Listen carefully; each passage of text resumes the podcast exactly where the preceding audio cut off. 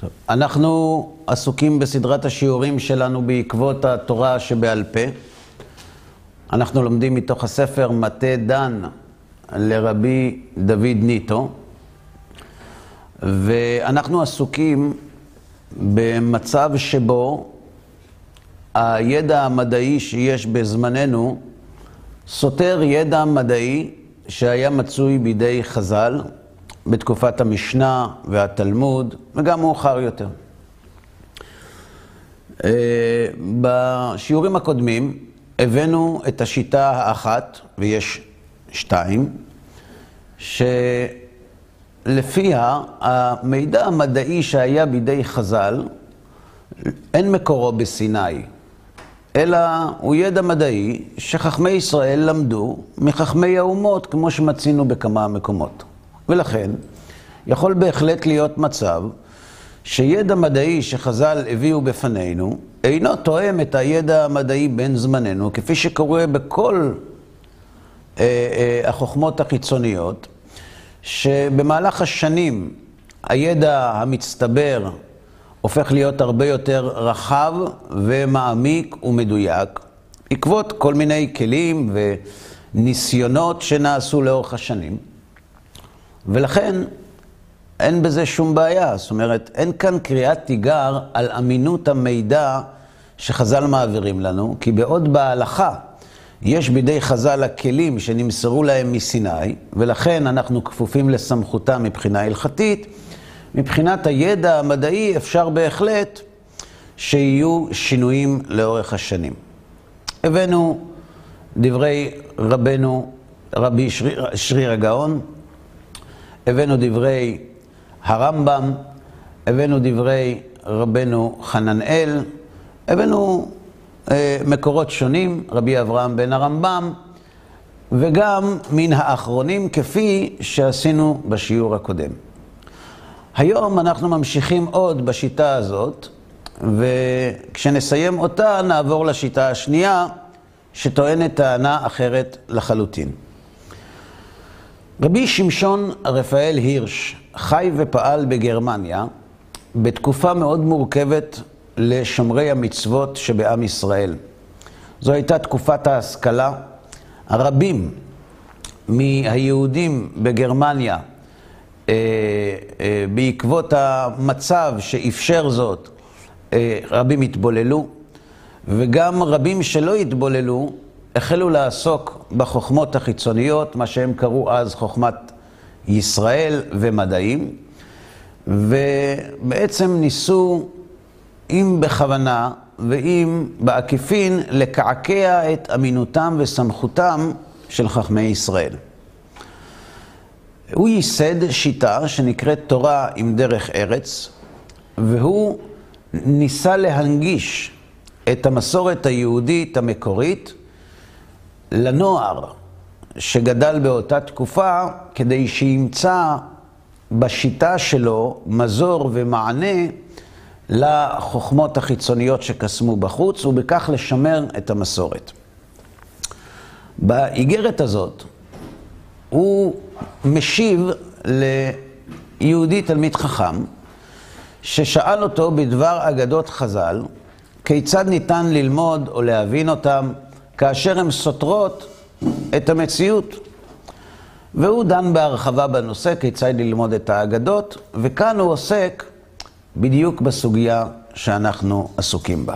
והוא כותב, ועוד כתב, איך לנהוג עם התלמידים כשימצאו בדברי חכמינו זיכרונם לברכה דברים שאינם מסכימים עם חוכמות החיצונות הנהוגות בזמננו. כלומר, איך להתנהג, איך להשיב, מה לומר לתלמידים שבאים לבית ספר ואומרים, אדוני המורה, מה שאתה מלמד אותנו בגמרא על האסטרונומיה, לא מתאים למה שאנחנו יודעים היום. איך, איך, איך מתמודדים עם המצב הזה? וכי מדומה לי שמעלת כבוד תורתו נרו יאיר התכוון עם חוכמות הטבעיות בפרט, כלומר עם מדעי הטבע, אשר עלו בזמננו עשר מעלות בסולם הידיעה. אגב, למה הוא אומר לו, כנראה אתה מדבר על חוכמת הטבע? כי במדעי הרוח אנחנו מפגרים הרבה יותר מהם, כן? אז אתה בטח מתכוון לחוכמות הטבע, אשר עלו בזמננו עשר מעלות בסולם הידיעה בערכם לדורות הקודמים. זאת אומרת, היום אנחנו יודעים במדעי הטבע הרבה יותר ממה שידעו בתקופת אריסטו, בתקופת המשנה ובתקופת התלמוד.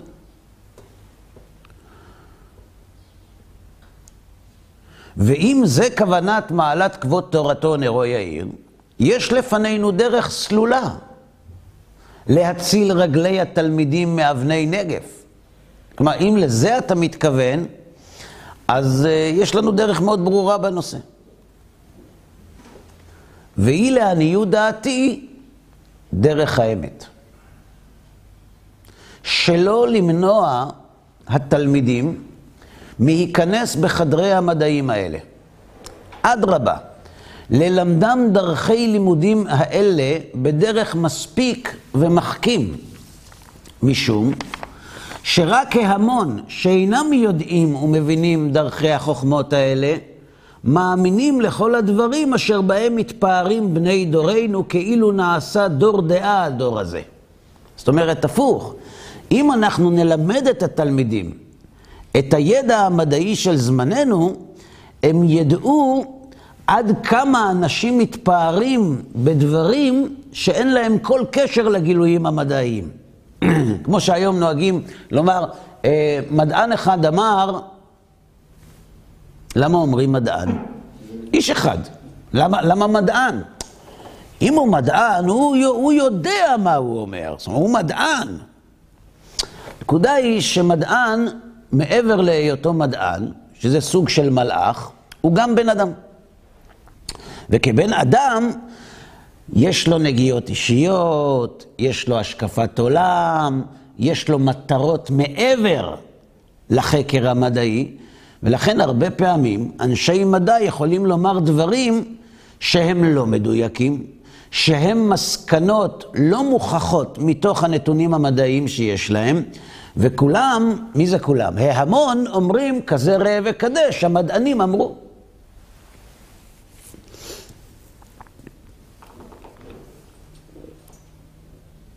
וכל טבע הדברים בשמיים ובארץ נגלה לחכמי הזמן. ומרום גבהות שיאם משפילים לראות על כל הדורות שהיו לפניהם. זאת אומרת, אנחנו הרבה יותר מתקדמים, בעבר כולם היו פרימיטיביים, אנחנו הנאורים, אנחנו היודעים, והם עפר תחת כפות רגלינו. אכן, היודע ומבין דרך הלימודים האלה, הוא יודע ומבין שוודאי התפארת הגדולה לחכמי הזמן בדברים הרבה, המנוסים בניסיון ואמיתיים במידה ומשקל ומניין, אשר נגלו לחוקרי הזמן והיו מכוסים בדורות שלפנינו. כלומר, מי שבאמת מכיר את המדעים יודע שבהרבה תחומים באמת התקדמו חכמי הזמן, בני דורו של רש"ר הירש, עליו השלום, הרבה יותר מאשר החכמים שבדורות הקודמים. אבל זה לגבי כל מה שהוכח ניסיונית. אכן כל השערות ובניינים אשר יבנו על יסוד ההקדמות האלה, רובם אינם כי אם השערות מסופקות מאוד, וכל יום ויום מוליד השערה אחרת. ומה שהיום ישבחו ויפארו כאילו היא האמת אשר אין לסור ממנה, כעת מחר הוא מסופק וניכר ביטולו. וכולם שונות זו מזו. ואין להם יסוד נכון להישען עליהם. זאת אומרת, קודם כל, השלב הראשון זה להכיר בנתונים המדעיים המדויקים ובמה שלא מדויק. קודם כל לעשות את ההבחנה הזאת. בר...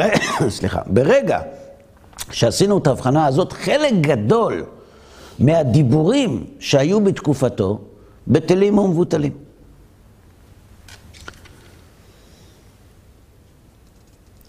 וכן יש דברים בספרי אומות קדמונים, אשר זה חמישים ומאה שנים כדברי שחוק ושקר נדמו לחכמי הדור, והיום הגיעו להבין כי קצת אמת נמצא בהם. זאת אומרת, בספרי ההיסטוריה העתיקים היה נהוג לעשות לעג וקלס מהנתונים שמופיעים שם, אבל בעקבות המחקרים והתגליות הארכיאולוגיות ודברים נוספים, מה שאנשים לעגו למה שהיה כתוב בספרים הקדמונים, לפחות חלק מהדברים התבררו כנכונים. ויש דברי חוכמה שהיו ידועים לדורות הישנים ונאבדו מידיעת האחרונים. כלומר, היו גם דברים שבעבר ידעו לעשות, והיום לא יודעים כיצד הם, הראשונים, ידעו לעשות את מה שהאחרונים אינם יודעים.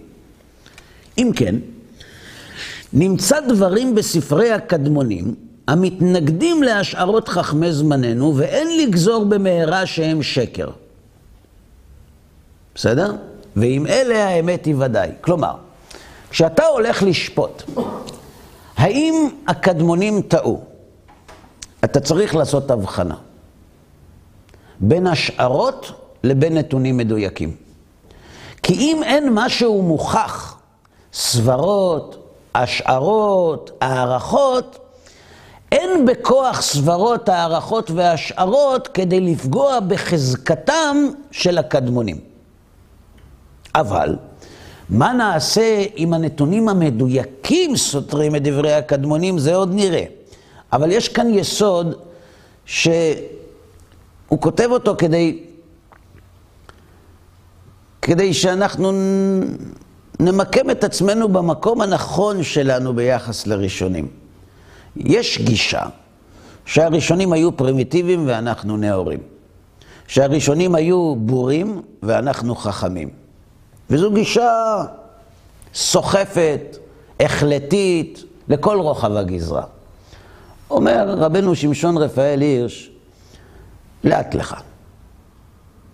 אם תגיע למידע שסותר והוא מוכח, נדון.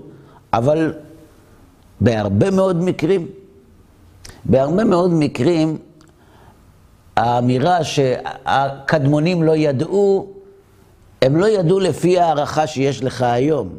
אבל אם אין לך הוכחה חותכת שאתה צודק, יכול להיות שמחר תצטרך לאכול את הכובע.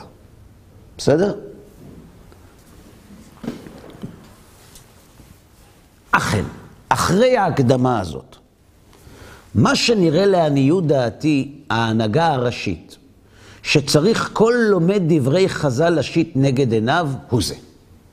זאת אומרת, כשאנחנו הולכים ללמד ילדים, או נערים, או אפילו מבוגרים, צריך להיות עיקרון אחד מונח מול העיניים. חכמי דת האלוהי ומקבלי ומוסרי ומורי תורותיו, חוקיו, מצוותיו ומשפטיו היו חז"ל. ולא חכמי הטבע וההנדסה והתכונה והרפואה בייחוד. זאת אומרת, העיקרון שצריך להיות מול עינינו כשאנחנו לומדים דברי חז"ל, מה הם היו ומה הם לא היו. הם היו חכמי הדת האלוהית, מקבלי ומוסרי ומורי התורה, כלומר, הם קיבלו את התורה, הם מסרו את התורה והם לימדו את התורה, את החוקים, את המצוות ואת המשפטים. מה הם לא היו? הם לא היו חכמי הטבע וההנדסה והתכונה והרפואה. לא זו הייתה גדלותם. יכול להיות ששמואל היה רופא, כי הוא היה, אבל שמואל היה רופא, הוא היה שמואל. כלומר, מהבחינה התלמודית, מבחינת השתלשלות המסורה, שמואל, עצמותו הייתה שמואל, והרופא שבו היה מקרה. כלומר, הוא היה גם רופא, כי הוא היה צריך להתפרנס.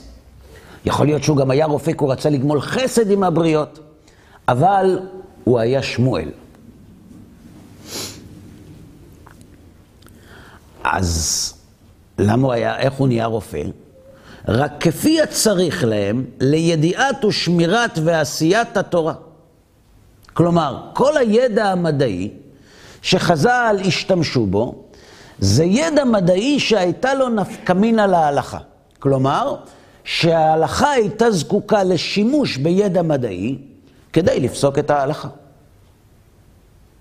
מתי השקיעה, מתי הזריחה, קו התאריך, אה, בהרבה תחומים, או בענייני רפואה, כדי לדעת מה פיקוח נפש ומה לא, או בענייני טרפות, כדי לדעת מה כשר ומה טרף. זאת אומרת, יש צורך בידע מדעי כדי לדעת איך לפסוק את ההלכה. כלומר, כשחז"ל הלכו ללמוד את הידע המדעי, הם למדו אותו או כדי להתפרנס, כמו רפואה, או כדי לדעת איך לפסוק את ההלכה.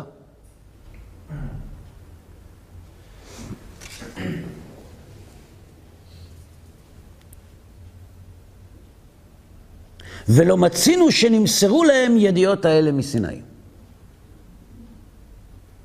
כלומר, הידיעות המדעיות שחז"ל נצטרכו להם כדי לפסוק את ההלכה, לא שמענו, לא מצינו, הוא לא אומר לא. אומר, אנחנו לא יודעים שהידע המדעי שהיה בידיהם הגיע מסיני. אף אחד לא אמר לנו את זה. גם אף אחד לא חייב אותנו לקבל את זה. וכמו היום הזה, בדיוק כמו היום. מי שאין אחת מידיעות האלה אומנותו בייחוד. למשל, בעל דת ודין לעניין כולם, והמהנדס לעניין טבע הדומם והצומח והחי והמדבר, וכן הטוחן, טוחן בתף. ומה גם אפילו חכם טבע, הדומם לעניין הצומח וכדומה. הוא מתמחה בדומם, הוא לא מתמחה בצומח. חכם טבע הצומח, כל אחד ואחד אין לבקש ממנו להיות חוקר האמת ויודע בדרישת נפשו, אלא בשדה אומנותו בייחוד. אתה לא מצפה מביולוג שיהיה מתמטיקאי. זה לא התחום שלו. יש לו ידע במתמטיקה, בוודאי, אבל זה לא תחום ההתמחות שלו. וכל שאר המדעים, די לו ולתפארת למו אם ידע את אשר מורים חכמי המדעים בעניינים האלה, ונתקבל לאמת בזמנו ובדורו. כלומר, הרופא, שהוא בקיא בחוכמת הרפואה, מהו רופא מומחה? רופא שכל הידע שיש בתחום שלו, נגיד אורתופד, כל הידע שיש בתחום האורתופדיה בדורו, ידוע לו. הוא הולך לכל השתלמות, הוא קורא כל מחקר, הוא מנוי על ירחונים רפואיים. הוא גם, הוא, הוא לא רק יודע, הוא גם, הוא גם יודע לרפא, בסדר? זה התחום שלו.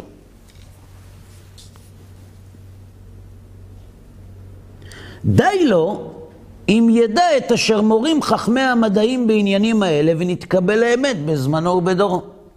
אה, לא, הוא יגיד, תראה, מה שאמרו, אני לא, אני לא לוקח את זה בחשבון, כי יכול להיות שעוד מאה שנה יתברר שזה לא נכון. אנחנו לא עובדים בצורה כזאת. רופא מומחה זה רופא שיש בפניו את כל הידע הרפואי בתחום שהוא מתעסק בו.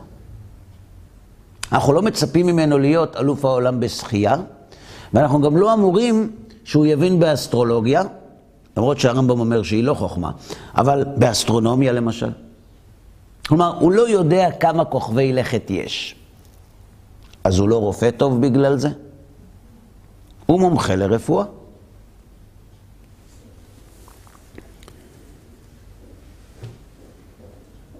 ולא זה בלבד, אלא אפילו במה שהוא אומנות חכם וחכם, אי אפשר לו וגם לא יבוקש ממנו שידע הכל על ידי חקירתו וניסיונו בעצמו. כלומר, גם הידע שהוא למד, הוא לא חייב להיות ידע שהוא עצמו אימת אותו. אלא אם כך אמרו בכנס הרפואי הזה, החוקרים האלה והאלה, יש אמינות אקדמית שאנחנו סומכים עליה, אלא אם כן יוכח אחרת, וקורים דברים. שאנשים מפברקים מחקרים, זה קורה, זה, זאת אומרת, זה לא קורה הרבה, אבל זה קורה. למרות זאת, אנחנו לא מצפים שהוא לא ייקח את המידע הזה בחשבון עד שהוא יאמת שאכן זה כך. אלא הוא סומך על דעתם של החוקרים שמולם הוא עומד. אלא רוב ידיעותיו נשענים על חקירת אחרים. ואם הם שגגו, אין לתלות אשם בו. ודי לו, ושבח ותפארת, אם יש באמתחת חוכמתו כל אשר מוסכם לאמת בזמנו ובקומו ובדורו, ואין חיסרון כלל לגודל חוכמתו אם בדור אחר ימצאו, ימצאו מקצת דבריו אשר האמין וקיבל על אגדת וחקירת אחרים, היו נשענים על קנה רצוץ. ברור? רק רגע, האם זה ברור? כלומר, הוא אומר לנו כאן שני יסודות.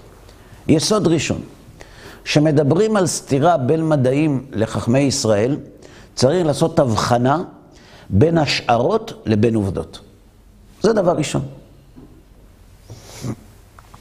דבר שני, חכמי ישראל היו חכמי ישראל, והמקצוע שלהם הייתה תורת ישראל. בזה הם התעסקו, את זה הם קיבלו ואת זה הם העבירו. חכמי ישראל נגעו במדעים, או לפרנסה, או כדי לדעת איך לפסוק את ההלכה. עכשיו, כשבא אדם לרופא, לרב, ושואל אותו האם הוא צריך לצום ביום כיפור, או האם אסור לו לצום ביום כיפור. בסדר? שאלה. אומר לו הרב, אה, ממה אתה סובל? הוא אומר שהוא סובל מאי ספיקת כליות. בסדר? חס ושלום. הוא משתמש בדיאליזה. עכשיו, הרב חיפש בגמרא, לא מצא התייחסות לדיאליזה. אז מה הוא עושה? הוא מתקשר לרופא ושואל את הרופא, האם חולה דיאליזה יכול לצום, לא לאכול, או לא לאכול ולשתות, או רק לשתות? האם זה מסכן את חייו? האם זה לא מסכן את חייו? מה אומר הרופא? על פי מה הרופא משיב לרב? על פי ידיעותיו. אם הוא לא רופא רציני, זה מסוכן. אבל אם הוא רופא רציני, הרב סומך על הרופא ופוסק הלכה לחולה. האם עד כאן ברור? מצוין.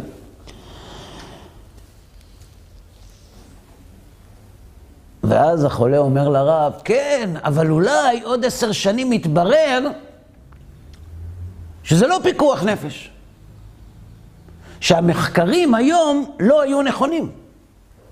ישנו כלל, אין לו לדיין אלא מה שעיניו רואות. אנחנו פוסקים לפי הידע שיש בידינו. עכשיו, בואו נגיד שהרב פסק לו שהוא אסור לו לצום.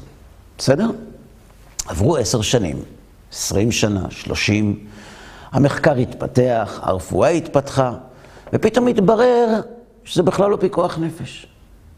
ואז בא מישהו ואומר, אה, אתה רואה, הרב הזה לא מבין מהחיים שלו. אתה רואה, הוא אמר שזה פיקוח נפש, אנחנו יודעים אם זה בכלל לא פיקוח נפש. האם הגילוי הזה, שהפסיקה ההלכתית של הרב, שנשענה על הידע הרפואי בתקופתו מוטעית, האם היא פוגמת כי הוא זה בחוכמתו של הרב? לא. הרב פוסק על פי ידע שהרפואה בת זמנו העניקה לו. לכן לא צריך לחשוש אם נגלה שיש ידע מדעי שחז"ל העבירו לנו, שהיום מתברר לא כהשערה, אלא כעובדה שהוא סותר את המציאות. מה כל כך מפחיד בזה? רגע. כן חז"ל, בדברים ועניינים אלה, לא בתורה, בדברים ועניינים אלה, גדוליהם ידעו כל החוכמות והמדעים כפי אשר מוסכם היה בזמניהם לאמת. ועמדו בזה בשווה על במותי החוכמה והמדע עם כל שאר הגדולים והחכמים באומות העולם, אשר חוכמתם והגדתם נתקבלו למפורסמות בדורותם. כלומר, אם היית לוקח את חכמי ישראל בתקופתם ומציב אותם מול חכמי האומות, הייתה להם עדיפות על חכמי האומות. למה? כי לגבי הידע המדעי שהיה אצל חכמי האומות בפילוסופיה, ברפואה, בכל התחומים, באסטרונומיה, בהנדסה, חז"ל ידעו אותם. ובנוסף לזה, הם היו גם חכמי ישראל, מעבירי התורה שבעל פה. אה, אבל התברר שידע הנדסי שהיה בימיהם הוא לא נכון. בסדר.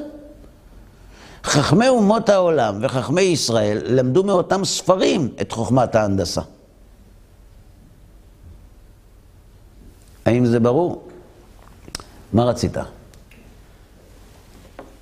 בעצם מה שאתה אומר שאם תלמידים או מבוגרים, רוצים משהו שהוא דומה למה שהראשונים אמרו, אז זה בסדר. כן. אם משהו שהוא מהווה סתירה, אז בעצם אומרים, נגיד בתחום הרפואי, זה גם בסדר. זה לא, זה לא בסדר, כי בעצם הם לא היו רופאים. הם היו. או באו בתחום הרופאים. הם היו, הם היו. לא, הם היו רופאים. אני אסביר. אני חוזר על שאלתך. אתה אומר, כשאנחנו באים ללמד ילדים, אם אנחנו רואים שהידע המדעי בימינו תואם את הידע המדעי שהיה בידי חז"ל, זה בסדר. ואם זה לא תואם, אז זה לא בסדר. מה לא בסדר?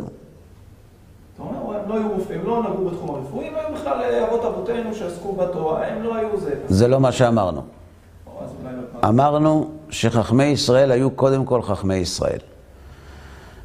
אלה שלא היו רופאים והשתמשו בידע רפואי, עשו את זה בהקשרים שקשורים להלכה. הם נדרשו לידע הרפואי בין ימיהם כדי לדעת איך לפסוק את ההלכה. היו הרבה מחכמי ישראל שהיו בעצמם רופאים. והם עסקו ברפואה לא רק בשביל הידע ההלכתי, אלא כדי לרפא חולים ולפרנסתם. אבל אלו ואלו שאבו את הידע הרפואי שלהם מאותו מקור, מחוכמת הרפואה שהייתה בזמנם.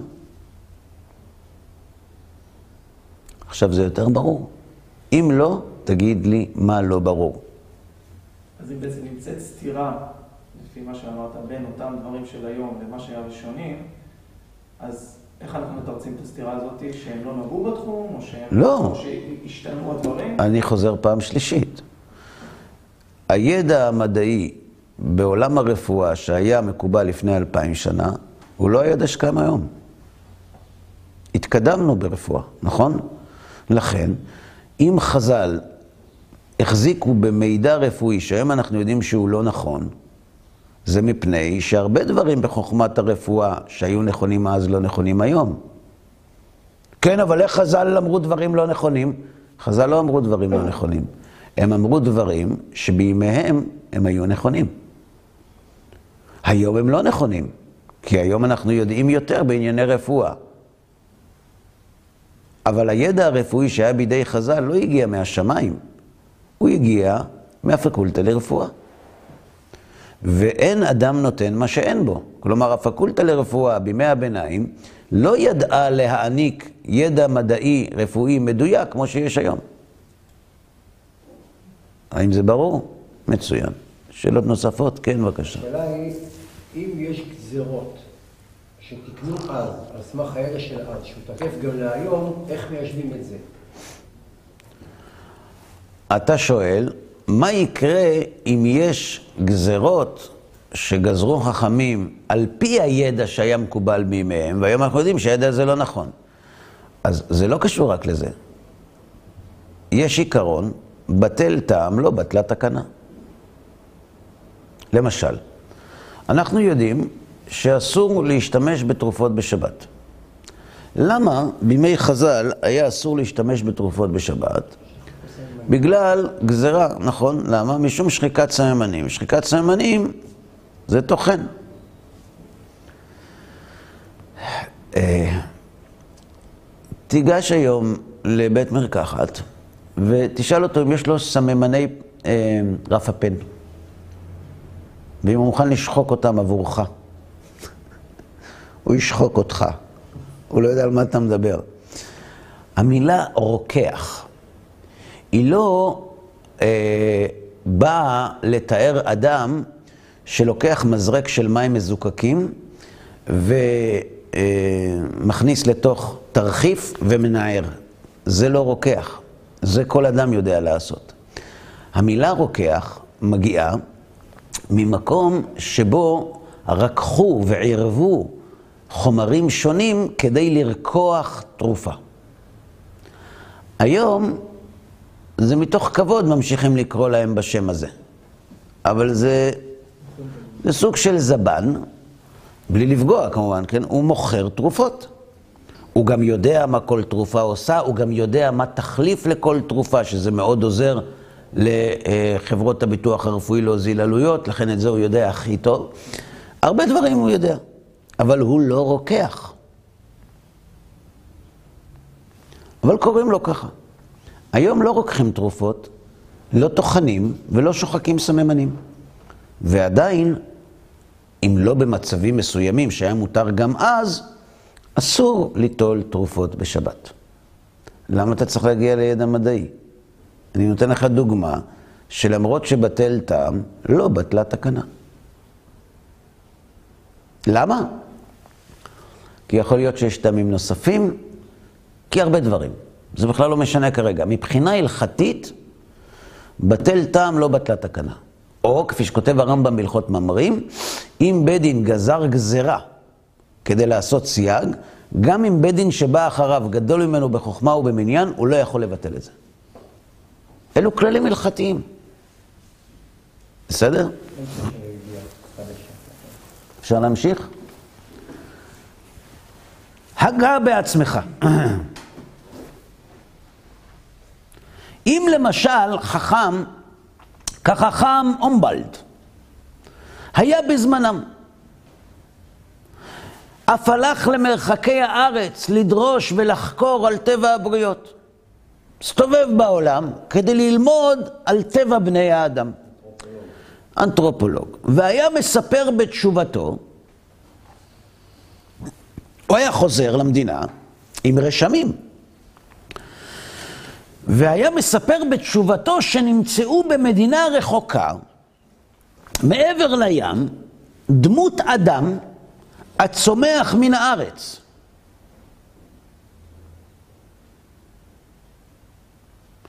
או נמצאו עכברים אשר נתהוו מעפר, ועדיין נראים עכברים, חציים חי וחציים עודם עפר, וכיוצא. ושיש בים דגים שחציו דג וחציו אישה. סירנות. ושיש בעל חיים שהוא מחובר בטבורו לאדמה. ככה הוא היה בא ומספר שהוא ראה במדינת הודו.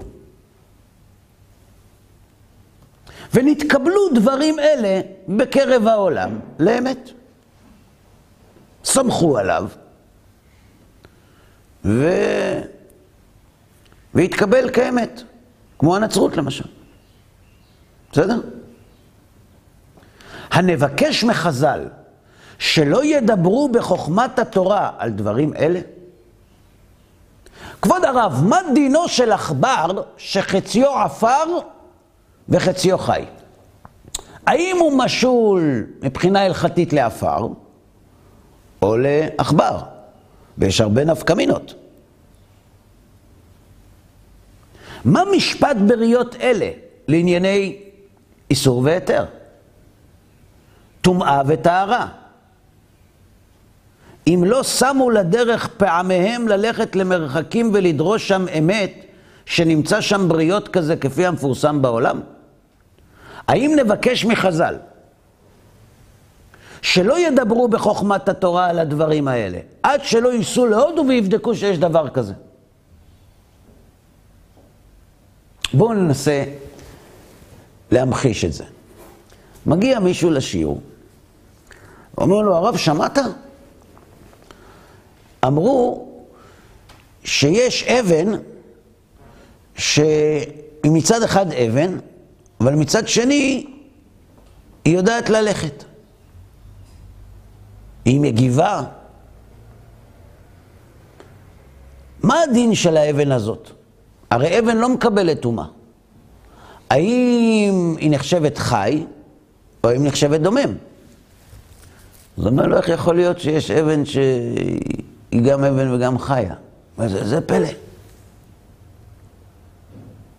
אבל יראו בטלוויזיה, הרב, יש אבן כזאת. אומר לו הרב, טוב, צריך לדון עכשיו. ומתחילים לדון בבית המדרש. אחרי 50 שנה בא מישהו ואומר, זה היה פוטושופ. זה לא אמיתי בכלל. מה זה אומר על הרב? כלום. הרב צריך לתת התייחסות הלכתית לכל מידע שבזמנו נחשב למידע אמין ששווה לבזבז עליו את הזמן. האם נבקש מחז"ל שלא ידברו בחוכמת התורה על דברים אלה? מה משפט בריות אלה לענייני איסור והיתר טובה וטהרה? אם לא שמו לדרך פעמים ללכת למרחקים ולדרוש עם אמת שנמצא בריות כזה כפי המפורסם בעולם?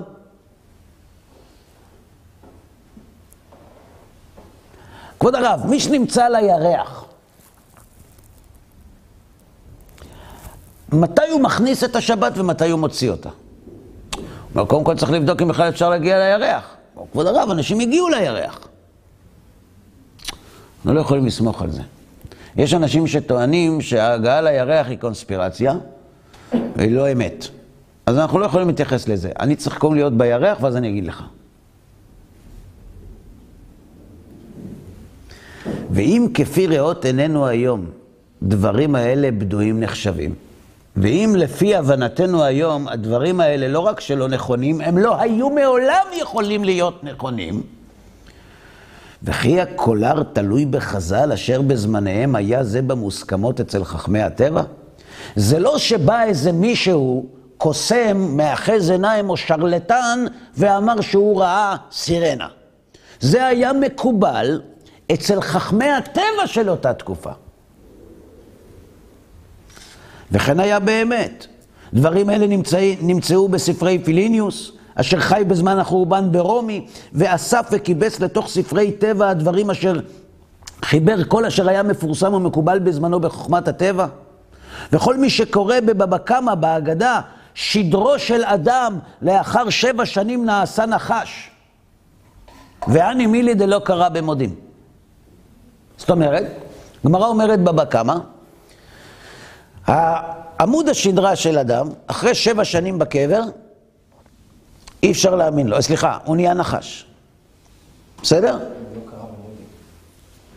זה בתנאי שהוא לא יתכופף במודים. אבל אם הוא יתכופף במודים, בזכות כיפוף עמוד השדרה לצורך מצווה, הוא לא יהיה נחש.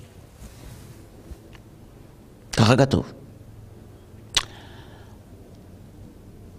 זו שאלה עצומה. חז"ל לא, לא ראו עצמות של מתים. לא ראו אף פעם שלד שלם אחרי מאה שנה. ואם תגידו קרה במודים, ידוע שלא היה קורע במודים. אז איך לא נהיה נחש? אומר רבנו שמשון רפאל הירש, כל מי שקורא בבבא קמא בהגדה, שדרו של אדם לאחר שבע שנים נעשה נחש, ואני מילי דלא קרא במודים. ימלא שחוק פיהו. מה... טוב, אז לפי מי שאומר שמדובר בסוד, בדרשת חז"ל, שיש להבין את העומק שלה, שהיא מכוסה בחיצוניות שאין לה משמעות, אז יש לו תשובה. אבל מי שאומר שלא, שהם באמת התכוונו לזה, ובפיליניוס נמצאו דברים אלה מילה במילה, וזה לשונו. אומרים ששדרה של אדם לאחר שנים קצובים נתהפך לנחש. זאת אומרת, שחז"ל באים ואומרים בבית המדרש, תדעו לכם ששדרה של אדם אחרי שבע שנים נהיית נחש. שאלה ראשונה, למה הם אומרים את זה בבית המדרש? זה מעניין. אבל נניח לזה לרגע. ואז שואל התלמיד, כבוד הרב, וזאת מנין לך? הוא אומר לו, פיליניוס מפורש. הוא היה בר סמכה. לכן בימיהם, אם היה בא הרב ואומר ששדרה לאחר שבע שנים נהיית נחש, זה היה מתקבל. מה אתה מצפה ממנו? לעשות ניסויים? הוא בא ואומר לך מה אומרים החכמים שבטבע באותם ימים. הם לא חילקו לגבי קריאה במודיעין. רגע, זה קשור לשאלה הקודמת.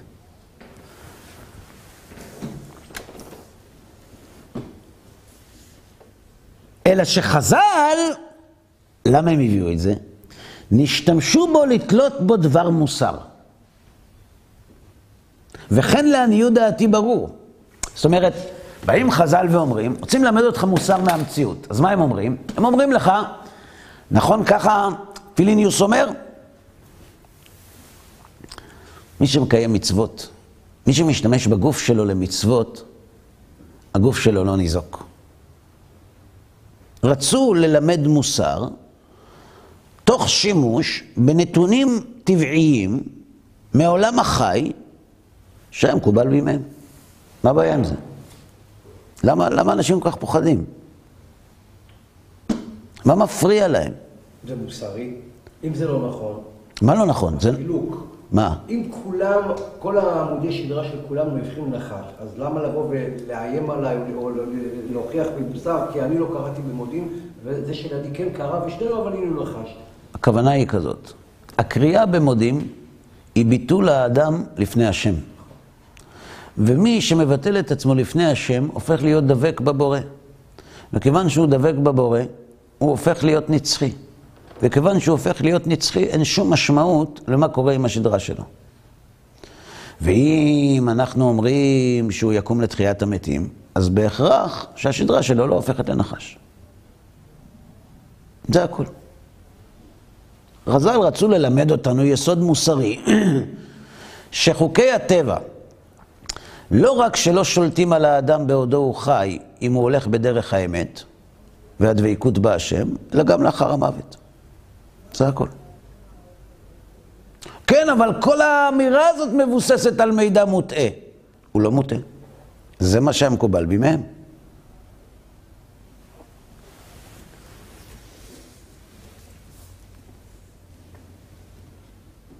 וכן לעניות דעתי ברור, כל דבר המטמיע כזה שנמצא בדברי חז"ל, כשנחקור ונדרוש נמצא שהיה כבר מפורסם ומקובל לאמת בקרב החכמים בזמנים הללו.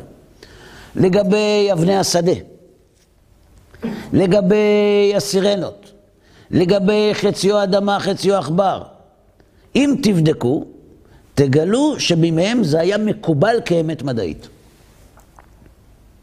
אז אם זה היה מקובל כאמת מדעית, למה שחז"ל לא ישתמשו בזה? בפרט שיש נפקא מינה להלכה בדברים רבים.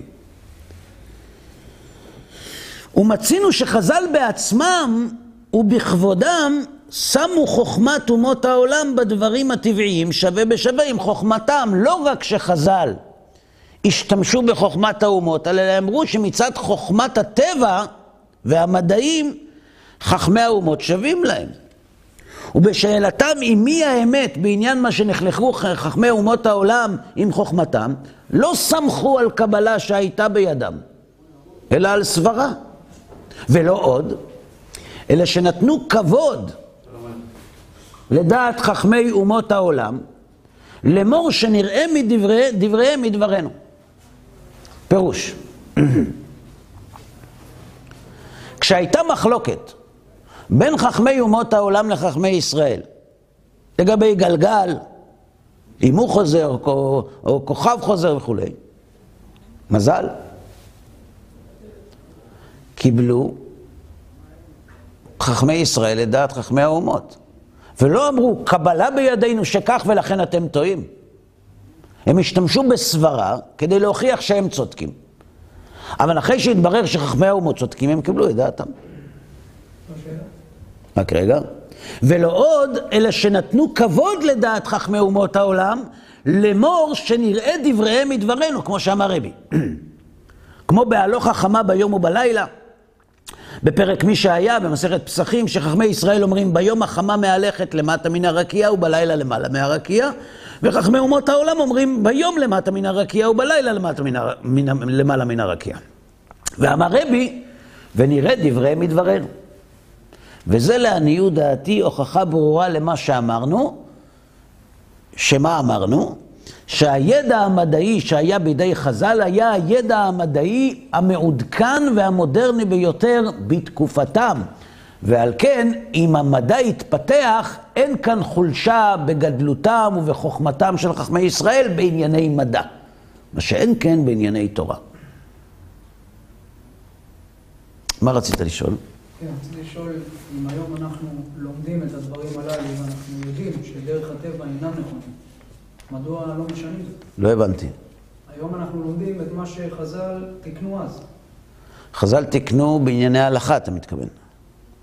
למשל, למשל, למשל, חז"ל גזרו על סתם יינם, בסדר?